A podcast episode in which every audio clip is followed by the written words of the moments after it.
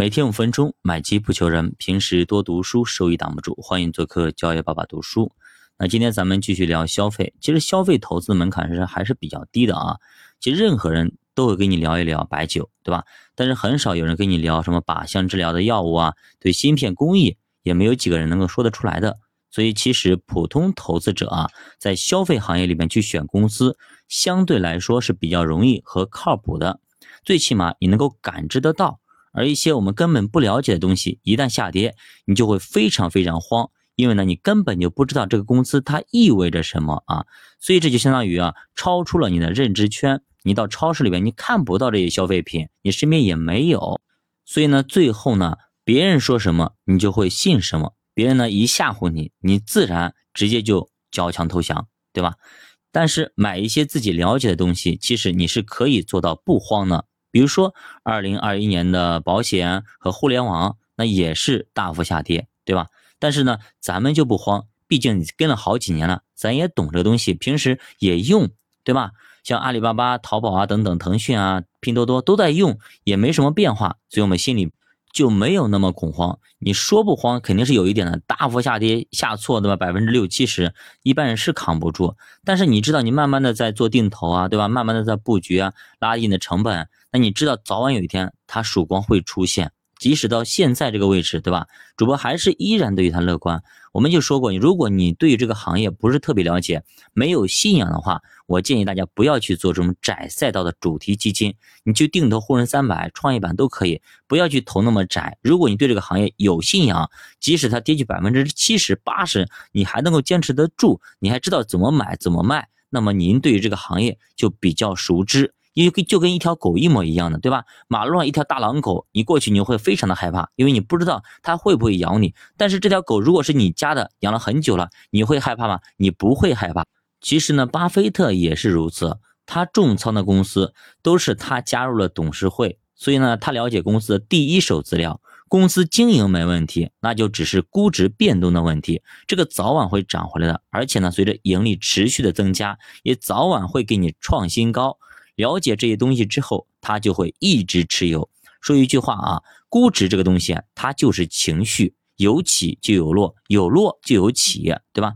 几年就会有一个巡回，所以说它早晚都会涨回来的。我们要做的就是确认下次估值涨回来的时候，每股收益它会涨多少，这个东西就是你的收益率。当然了，如果你能够趁着估值下降到底部的时候逢低。再买入一些，像我们的底部的建仓法、散单射击法，那么这样就会更加的好，因为我们的估值足够低，买的足够便宜。未来业绩提升的时候呢，那么它的估值也会提升，就会形成明显的戴维斯双击的一个机会。通常这种上涨逻辑啊都是非常非常快的啊，所以呢，我们一定要寻找好公司摔跤的机会啊。但是还是之前那个问题啊，你得是在你认知能力范围之内去选。否则你不知道它是摔跤还是衰退啊。那么咱往前推推看啊，比方说当年的这个三聚氰胺下的这个牛奶，对吧？反腐下的这个白酒。那么站在现在看，反垄断下的互联网，你敢投吗？那很多在大厂里上班的员工，他们敢投，对吧？因为他们在里边上班，他们懂。那我们身边也在这样东西，我对这个东西有了解了，有很多年了，我也懂，我也敢投。但是你不一定。对吧？就跟当年你不敢投白酒、不敢投茅台、不敢去买牛奶一模一样的。好，我们再看一下主播非常喜欢的第二类行业，叫科技板块啊。它包括上电动车、芯片、半导体、生物科技、生物医药等等这些东西。你说你不懂，说实话，我也不是特别的懂啊。甚至很多的专业的科学家，他们也搞不明白到底趋势如何。那么咱咱该怎么办呢？那有两种方法，一是呢，找你看得懂的，你觉得有需求的地方，比如说芯片、电动车。这些板块需求量非常的大，未来几年呢，可能这种进口的替代、这种燃油车的替代等等，是一个非常大的一个赛道。然后里面有没有你能够看得懂的公司？比方说比亚迪啊，比方说小鹏啊、蔚来等等这些理想，可能他们的车你感兴趣，那么你就可以做相应的布局。另外一个呢，就是布局整个的板块、整个的行业。那我不知道到底谁好，谁能够走到最后，但是我知道啊。动力电池是一个重要的方向，我也不知道具体的虚拟现实技术是什么，但是我觉得这玩意儿应该有应用的场景。那么你就可以去投这一行业的基金，让专业的研究员帮你去挑公司。这样做的好处就是避免你押错宝。比方说当年呢，王安电脑啊，比 IBM 不差啊，超过了苹果，但是现在它早就不在了，甚至很多人还不知道这个王安电脑，这就是赌错了技术路径。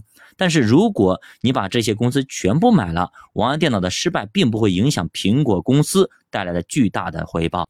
那么这也是主播说的，很多小白投资者和初级投资者，您如果啊能力有限的情况下，咱就不要去搏那个个股，也不要去搏那个窄赛道，你直接就宽基上就可以了。脚爸读书陪你一起慢慢变富，我们下节再见。